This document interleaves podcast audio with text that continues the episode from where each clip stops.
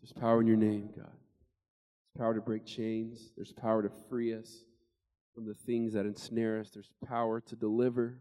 There's power to heal. God, help us to believe that.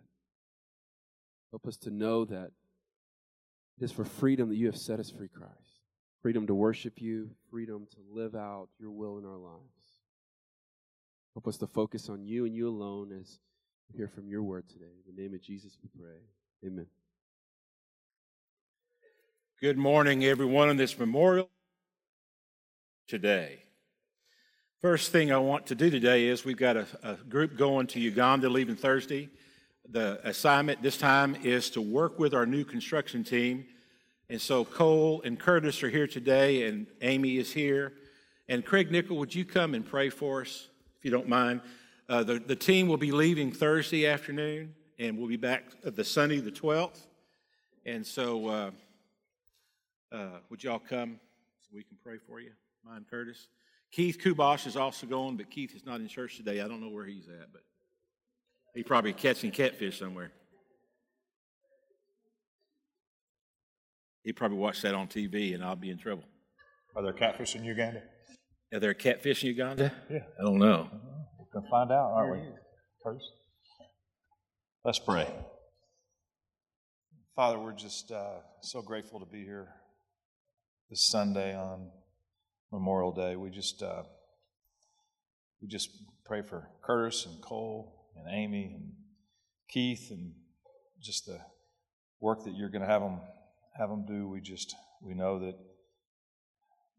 you are going to bless a lot of people through this. We just pray for traveling mercies and we pray for safety and we pray for all of those things. But most of all, we pray for your kingdom work and just the awesome privilege and responsibility and, and gift it is that, that you let us participate in it. And we just thank you that as a church we get to participate in this work. We thank you just so much for the, the people there. We were praying for the people in Uganda that are going to be blessed by this. We, we just um, we just come to you this morning with thankful and grateful hearts and just we ask you to forgive us of our sins. We pray all of these things in the great and awesome name of your son Jesus. Amen. Amen. Thank you, Greg. Thank you, guys. Y'all pray for each one of these this week, each day, if you would, please. Also, uh, Kyle and Amy are back from Cambodia. Good to see y'all. Yeah. And so when they're rested up, we'll let them do some talking to you, but I'll there's probably still jet lag. Is that right, Kyle? Yeah. Where are you at? Over Alaska somewhere? Yeah. Glad you're here today. Uh, also, another uh, Israel has ended all their COVID restrictions. And so, if you are, uh, that means, doesn't matter if you've had a shot, doesn't matter if you had any boosters or you hadn't had any. There is no test you got to have to get in there and no quarantine, no anything. So our trip is really on now. We've got about six couples signed up. So if you would like to go to Israel, uh, the day after Thanksgiving, we'll leave.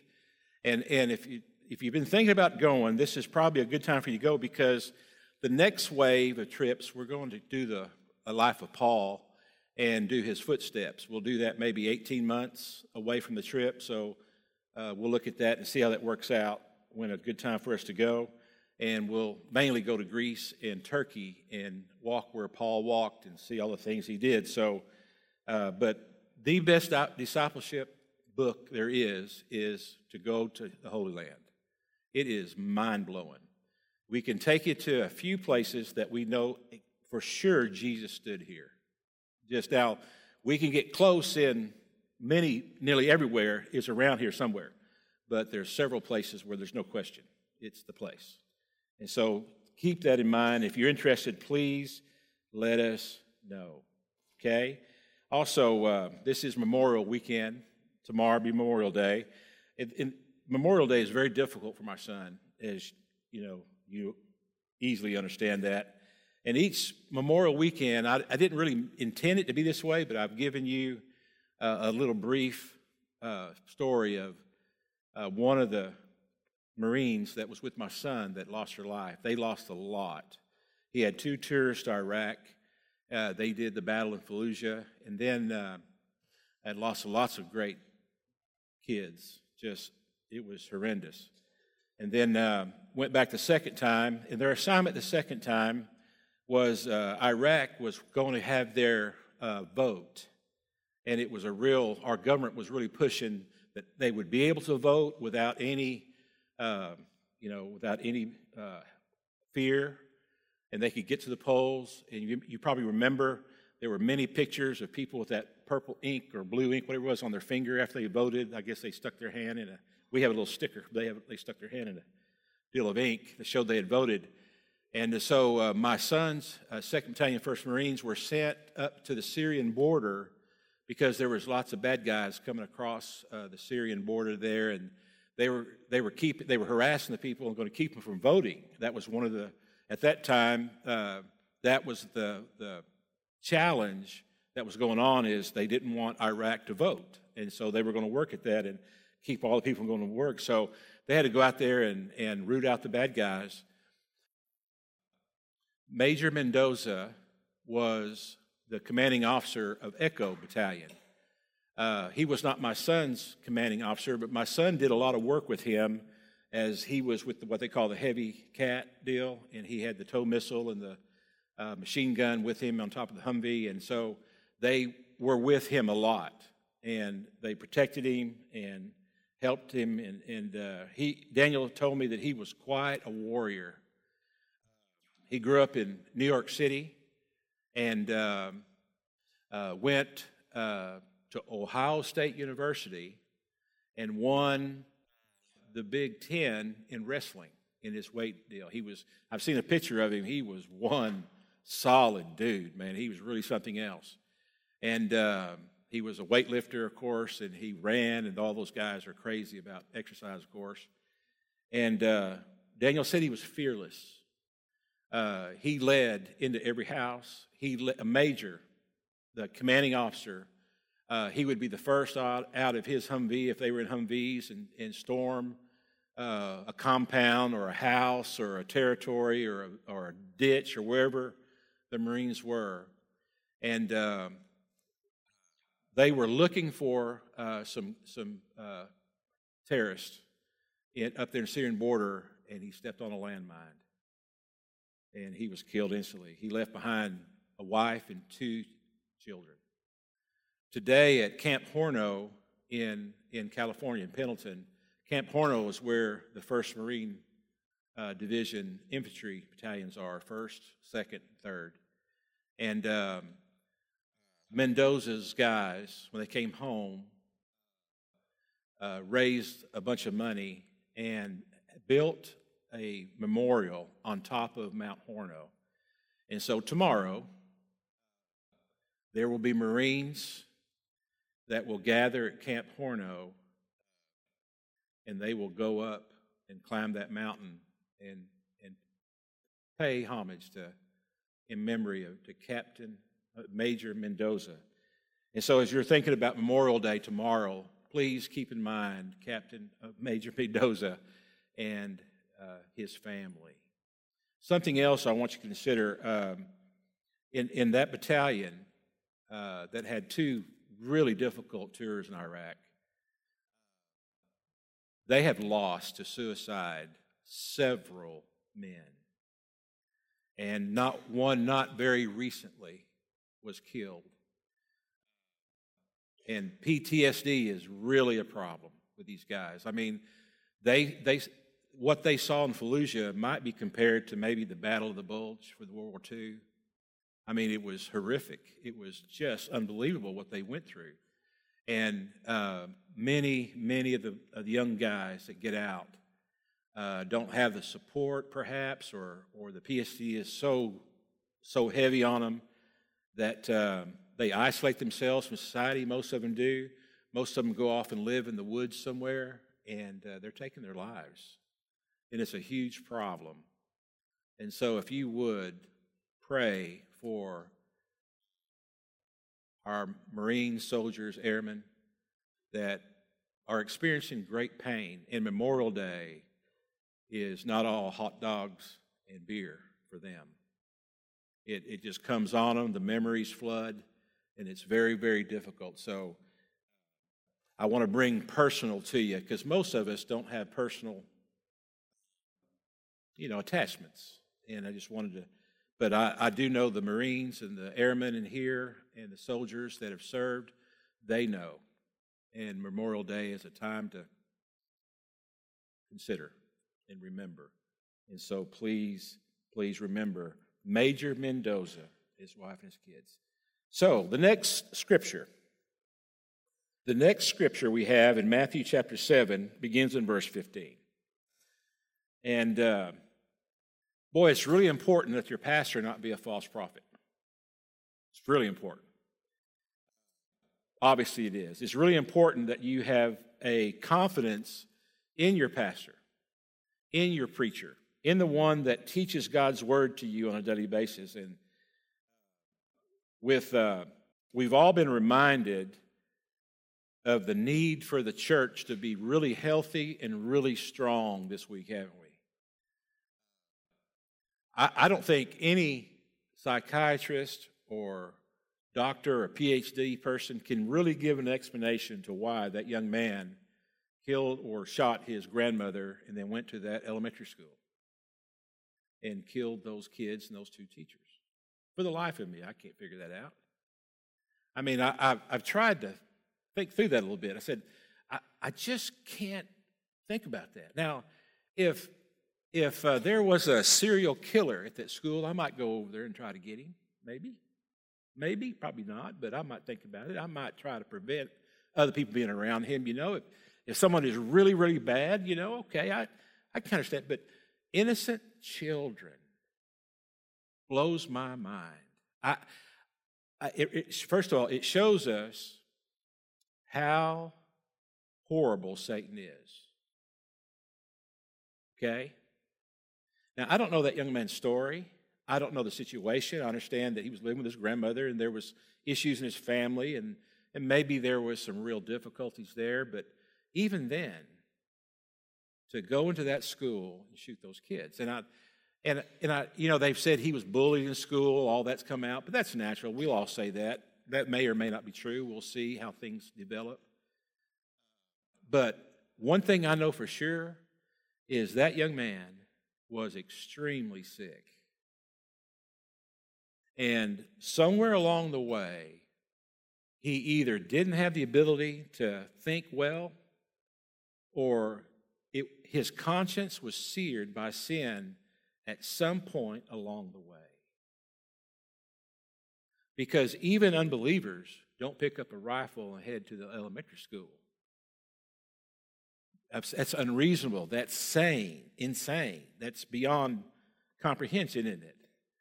And so I was, I was just thinking, just like Jesus said when the tower fell, the tower Siloam fell on the people, and when the people were at the at the temple and they were killed by the soldiers, he said, "Was it their sin, or you know, that caused this?" And he said, "Of course not." He said, "But when you hear things like that, it's a reminder of you to repent, a reminder of you to think through things well."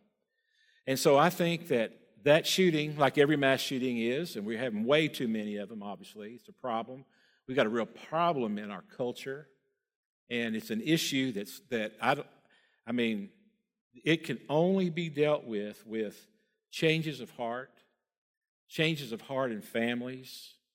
Uh, the gospel must be presented for a change of heart to happen. So, so to me, it says how important we are to this community, how important you are to your school, how important you are to your company, to Lockheed, to, you know, all the other, Alcon and all the other companies, and whatever you do for a living, wherever you go. You know, if you sell insurance or you sell cantaloupes or you fix air conditioners or whatever you do, wherever you go, you are so important on your mission.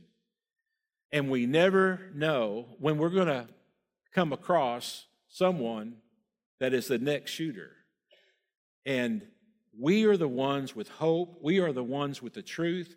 We are the ones that can, that can be used by God to help people's broken hearts and mend them. And We, we've, we, the only answer is do the best we can where we are and be used of the Lord to help these people. So look around your neighborhood, look around your community, look around your companies, look around your classrooms, look around your ball clubs. Look, you know, right now people are out playing softball. They hear this perhaps this next week. Look around your ball club. Who, who's disenfranchised? Where are those sitting outside the group? Which, which one of those are having the hardest time, you know, processing life today? It's an anxious filled world, isn't it? I mean, there's lots of anxiety. Everything is up. I, I was just enjoying myself at, at, a graduation party Saturday, and I was told that electricity is going to double. Thank you very much, Justin. I appreciate it. And he said, Are you, are you locked in? And I get to looking, I don't know how long I signed up for it. And, and, and I've, I had an email that I don't know when I received it. It said that I was about to lose my permanent number. And he said, Oh my gosh, you're going to pay out the, and, oh, I got to have that air conditioner running. We'll be in a bad shot, you know. And so uh, he's going to try to find me the best deal, this kind of thing. But, I mean, everything's going up. Everything's upside down. Everything's crazy, right? Lots of anxiety, lots of problems. We are needed. We've got to embrace that. And we've got to be who God's called us to be. And I, I, I am not at all I don't know anybody in Uvalde. I don't know any churches there. I don't. I, am you know. I, I believe with all my heart with how much God loves people is People tried with that kid. Someone tried. God sent someone to his door. Something along the way somewhere, the, people reached out to this kid. If it, if it was this bad of a deal, right? All I know is what we're responsible to, and and we got to share the good news and the love of Jesus everywhere, all the time. We have a huge mission in this in this society we're living in, this culture we're living in, it's really depraved. And it's really hurting. So, you need to have a true teacher. Your pastor cannot be false. So, let's get to the word today. All right. Matthew chapter 7, verses 15 through 20. Beware of false prophets who come to you in sheep's clothing, but inwardly are ravenous wolves. So obviously, appearance isn't the issue. Appearance is not in. Some of you folks in here today of a little age, you remember Ralph Wolf and Sam Sheepdog cartoons? One of my favorite cartoons. They, they should have cartoons like that on these days. But they were always battling every day the wolf against Sam the sheepdog and they battle and battle and battle. And in several of those cartoons, Ralph Wolf takes a sheep and puts it on its back and walks up there. And of course, Sam the sheepdog is always raising back and socking Ralph Wolf in the face, you know, and then grabbing the sheep. And then the cool thing that I loved about this, these, these uh, cartoons was at the end of the day, they would put the, the Ralph Wolf and Sam Sheepdog would put their arm around each other and walk, clock out and walk out and say, Good day. And he says, Good day to be alive, Sam. Good day to be alive. I thought that was pretty cool. But we need to be beware of false, we need to beware of false prophets because they are very difficult to see at times. They come to you in sheep's clothing. They come to you harmless. They come to you looking the part. They come to you in an appearance that everything is okay. They are safe, but they're not safe.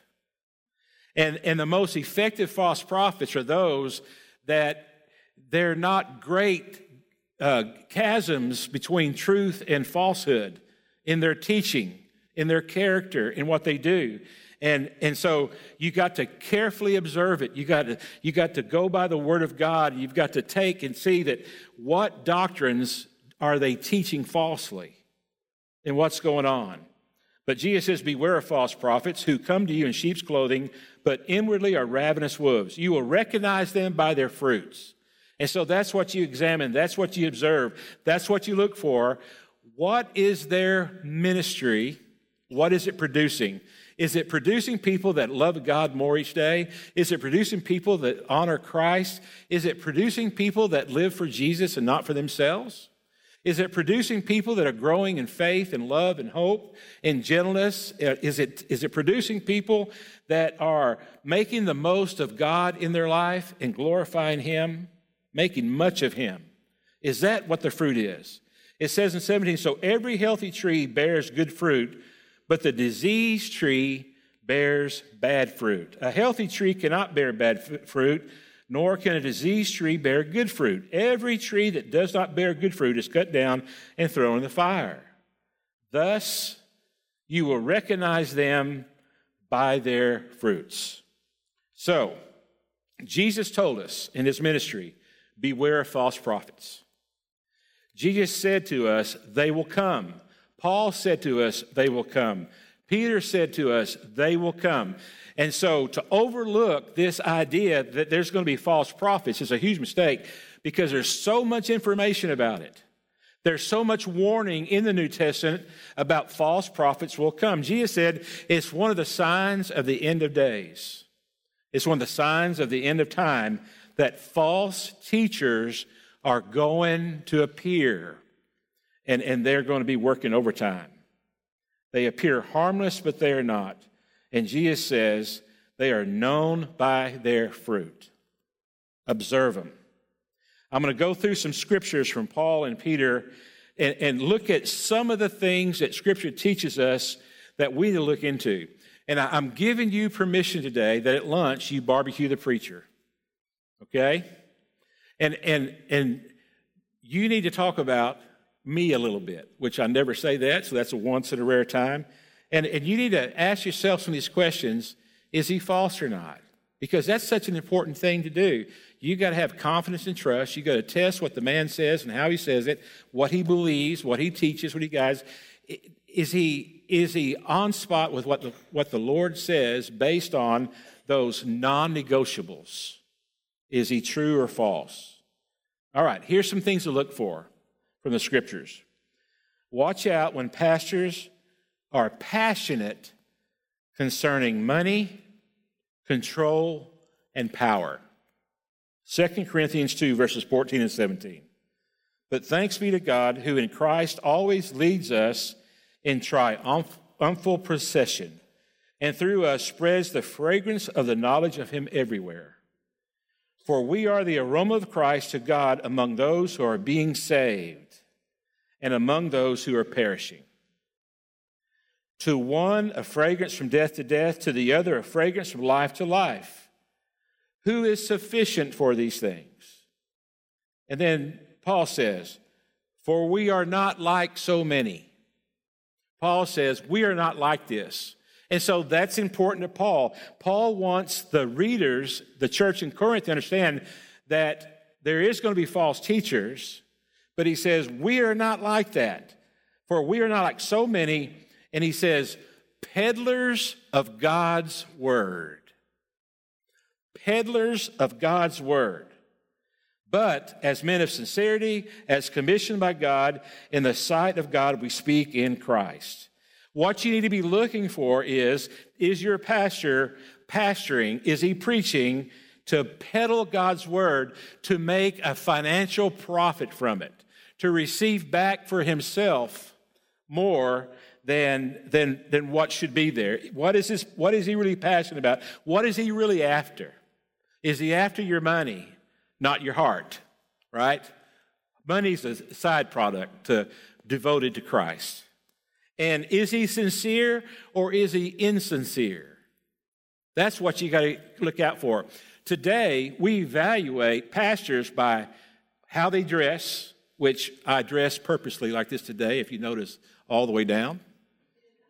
Just alarm some. I thought about it. I nearly put on my jeans again and my boots like I always do every Sunday because I'm most comfortable in that. But I went, nah, I'm going to cause a little stir today. Just go for it. Not beneath that. I did think about going get my funeral suit on and really cause a stir. But of course, I always go the other way, which it's not what they wear, it's not how they appear, it's not their style. It's not that they're polished. It's not that they can really wow a crowd. It's not that they can just reach out there and grab people's attention and hold their attention for 25, 30 minutes or however long the message is. But it's their calling and their character. Are they sincere? Or put it this way does he really believe what he says? That's what you need to consider. And I mean, just as clear as day, does Lee really believe what he says? You need to answer that. You need to answer that. The preacher, the pastor, the prophet, he should not live in a $5 million house. He should not. I don't care how affluent the people are that he pastors, he should not live in a $5 million house. Now, I don't know what the number is. I don't know if that number is should live in a $2 million house or a $3 million house. I don't know what that number is, but I know there's a number that the pastor should not live in because we're trying to be like Jesus. And, and there needs to be an understanding. It's okay for the pastor to have money. It's okay for him to live in a nice house. It's okay for him to drive a nice car. All that is okay. It's not okay that he live exorbitantly. And if the pastor lives exorbitantly, you need to watch out for that and be careful for that. I mean, if they've got to have three jets instead of one, ask yourself a question why? I would. If I was a member of church and the guy rode around, I said, dude, you make a lot of, what's wrong with first class? Have you seen first class? When you fly, fly first class. You know, well, I've got to be free to go. No, no, no, no. That's, that's not, there. They may not be a false teacher if they're flying around in a jet airplane, but there's room to consider there, isn't there? There's some things to think about why they're doing that. They don't need to drive a $300,000 Ferrari. They might get to go on a ride in one. I'd like to ride in some of y'all's vehicles. Just ride. And if you're really generous, let me drive it one day, right? That'd be all right with me. I definitely don't think a preacher should wear a $5,000 suit. I mean, a $1,000 suit, I guess. I guess you're really fancy, a good dresser. I mean, I would ruin a $1,000 suit. It would look horrible on me. $2,000 tennis shoes for the life of me. I watched that Hillsong documentary that's on now about some of the things that they found out with that, these horrible things. And and uh, this guy was interviewed on there, and he put my daughter showed me this website or a TikToker or something, and and he puts pictures of preachers on this TikTok, and, and he shows them uh, how expensive their tennis shoes are. I didn't know you could buy a pair of tennis shoes for two thousand dollars. Why? I mean, for the life of me, why? Justin Roper's best boots in the world, $100 now. Go get you some. Get you two pair. Be, exag- be exorbitant. You know? Don't get it. All right. Something else to consider. 1 Peter 5, 1 through 5. Shameful game and domineering. Be careful when they try to control you. Influence is okay. Control is no good. Okay? 1 Peter 5. So I exhort the elders among you as a fellow elder and a witness of the sufferings of Christ, as well as a partaker in the glory that is going to be revealed. Shepherd the flock of God that is among you. Exercise oversight, not under compulsion, but willingly. You got to want to. A lot of want to. All kinds of want to but willingly as God would have you, not for shameful gain, but eagerly, not dominating over those in your charge, but being examples of the flock. There you go. Influence, okay, control is not. Domineering over your people is not right. Lording over your people is not right. If you are in one of our Paul Timothy relationships in discipling the D groups or different discipleship groups, if you're discipling someone, the disciple must never, the discipler must never lord over the one being discipled. We do not control people. They're the Lord's people. We're just part of the team. We're part of the family. We guide, we teach, we influence, we instruct, we rebuke, we exhort, as the scripture says for us to do, but we do not control. So you need to take a look at that. Does that pastor that you're under, does he control people? And be real careful with that. Really analyze it, observe it well. Objectively, is he about controlling or is it influence that he's after? Does he recognize that you are the Lord's, not his? Does he refer to it as his church or the Lord's church? Now, he may miss, mess up here and say, Y'all come to my church, just like you would say, Come, come to my church Sunday, whatever. But, but does he really believe it's his church or is it Jesus' church?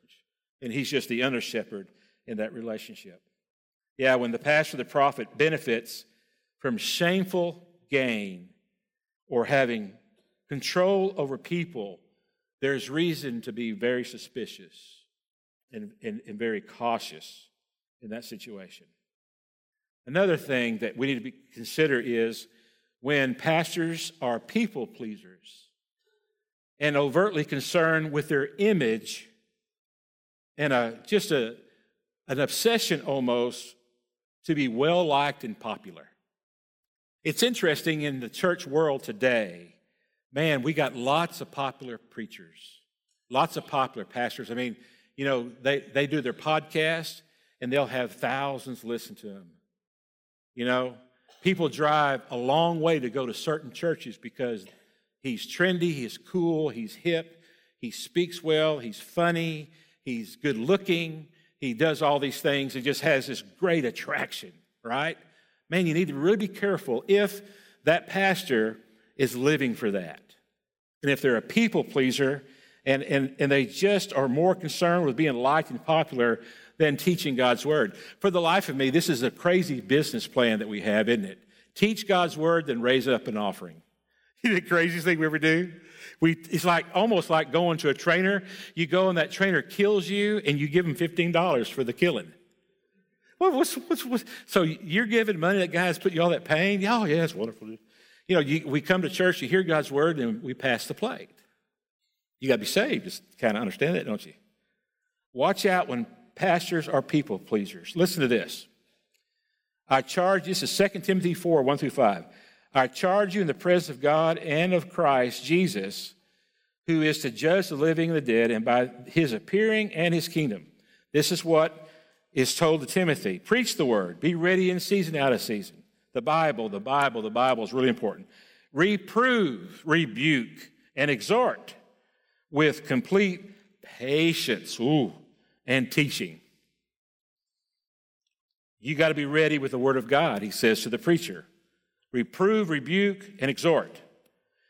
And then he says, For the time is coming when people will not endure sound teaching. Listen to this, but have itching ears.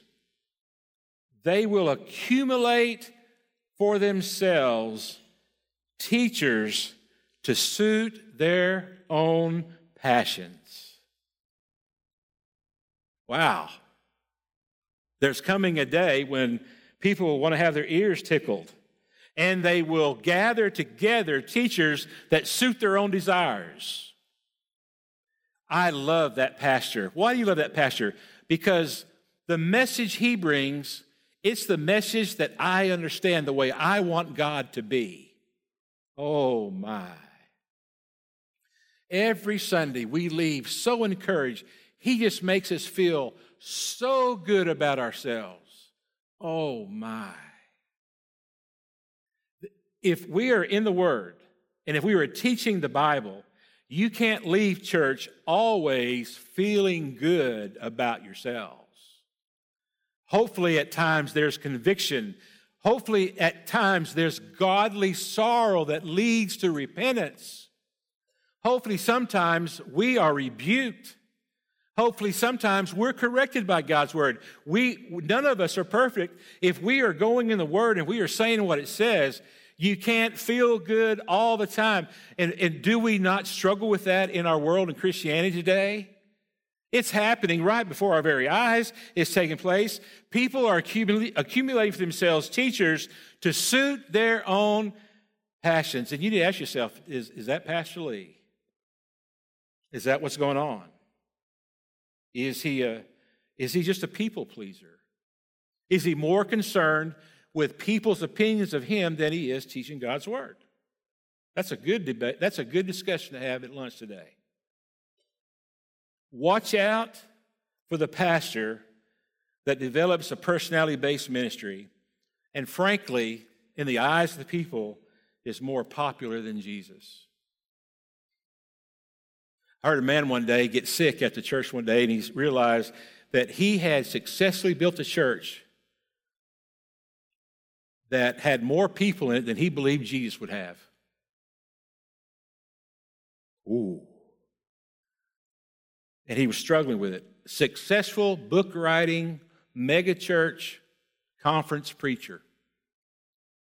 Began to really be stirred in his heart and go, Oh, we've lost our way. And he repented. He said, I find myself loving the attention I get from the big crowd. And I'm probably thinking the wrong way. Jesus said something really interesting in Luke 6 26. Woe to you. Woe. That's a that's he said, Woe to the Pharisees, the brood of vipers, the snakes, he called them, the religious people. Woe to you.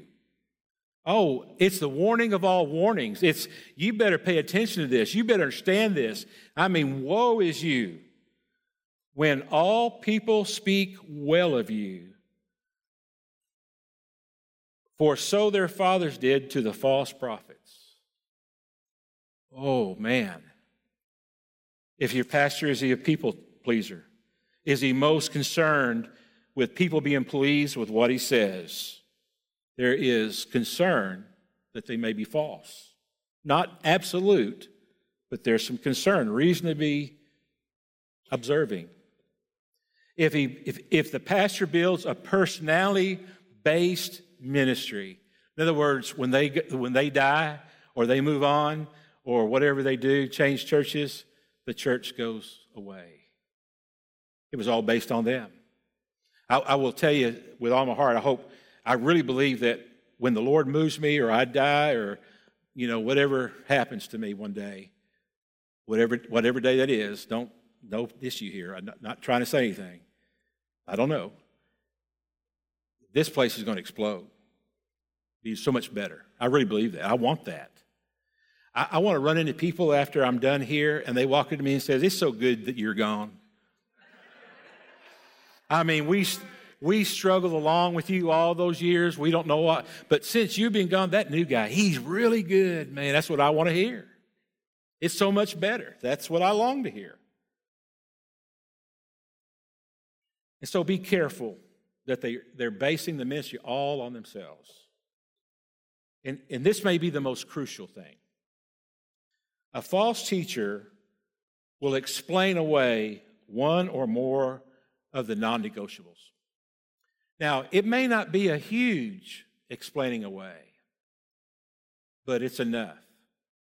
Most real, most real shrewd false prophets, they're going to take something that's crucial to believe in the blood atonement of Jesus. Yeah. And, but they're going to lightly season it a little bit. You know, they're going to teach things like Jesus wasn't God when he came, he became God at his baptism. That's not true. The Bible clearly says that. That's not true. That's non negotiable. Or they'll, they'll have an idea about the humanity of Jesus being larger than the deity of Jesus when he was here on the earth. Now he's fully divine because he's in heaven, but when he is here, he was more human than God. That's what they'll teach. They'll teach certain things about miracles. These miracles are because of this. These miracles are because of this particular understanding of things.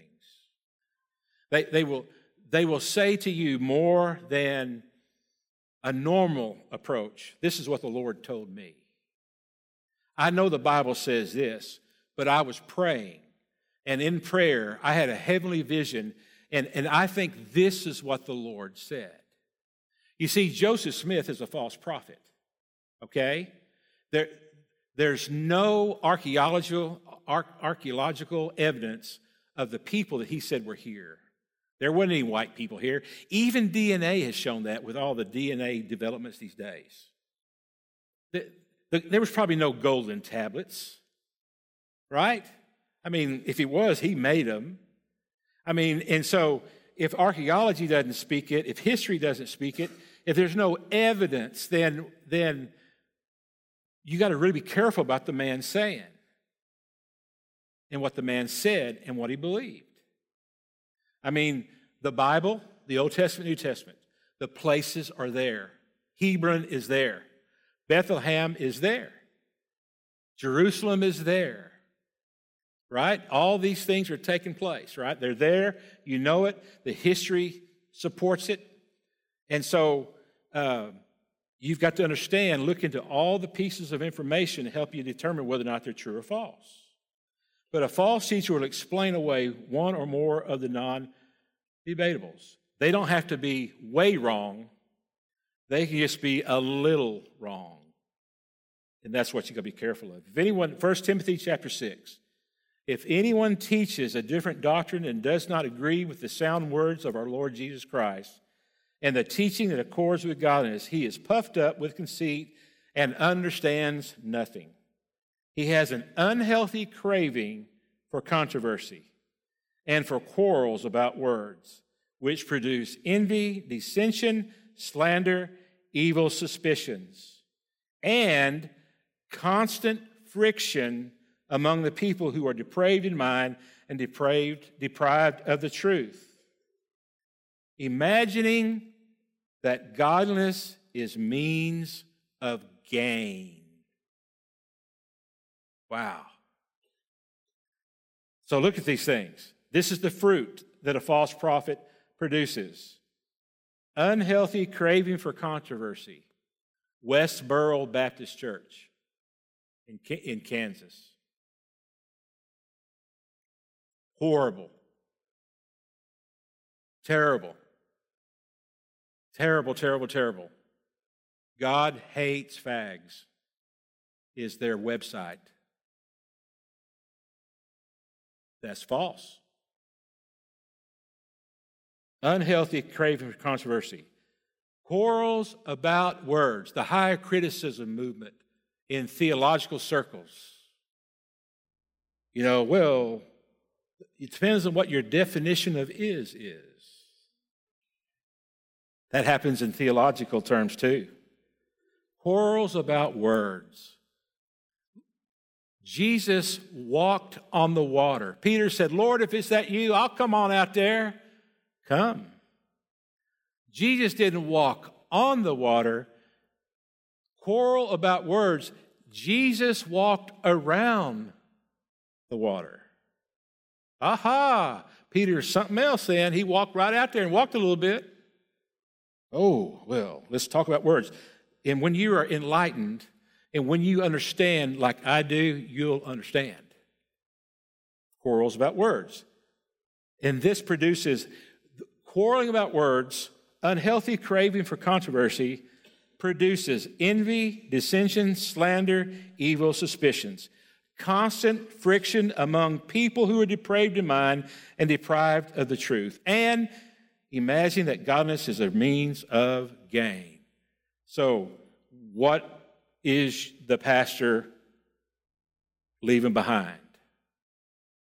Loving Jesus, loving God with all their heart, soul, strength, mind, learning to love neighbors, growing in faith, love, mercy, gentleness, those things, bearing fruit or is it envy, dissension, slander, evil?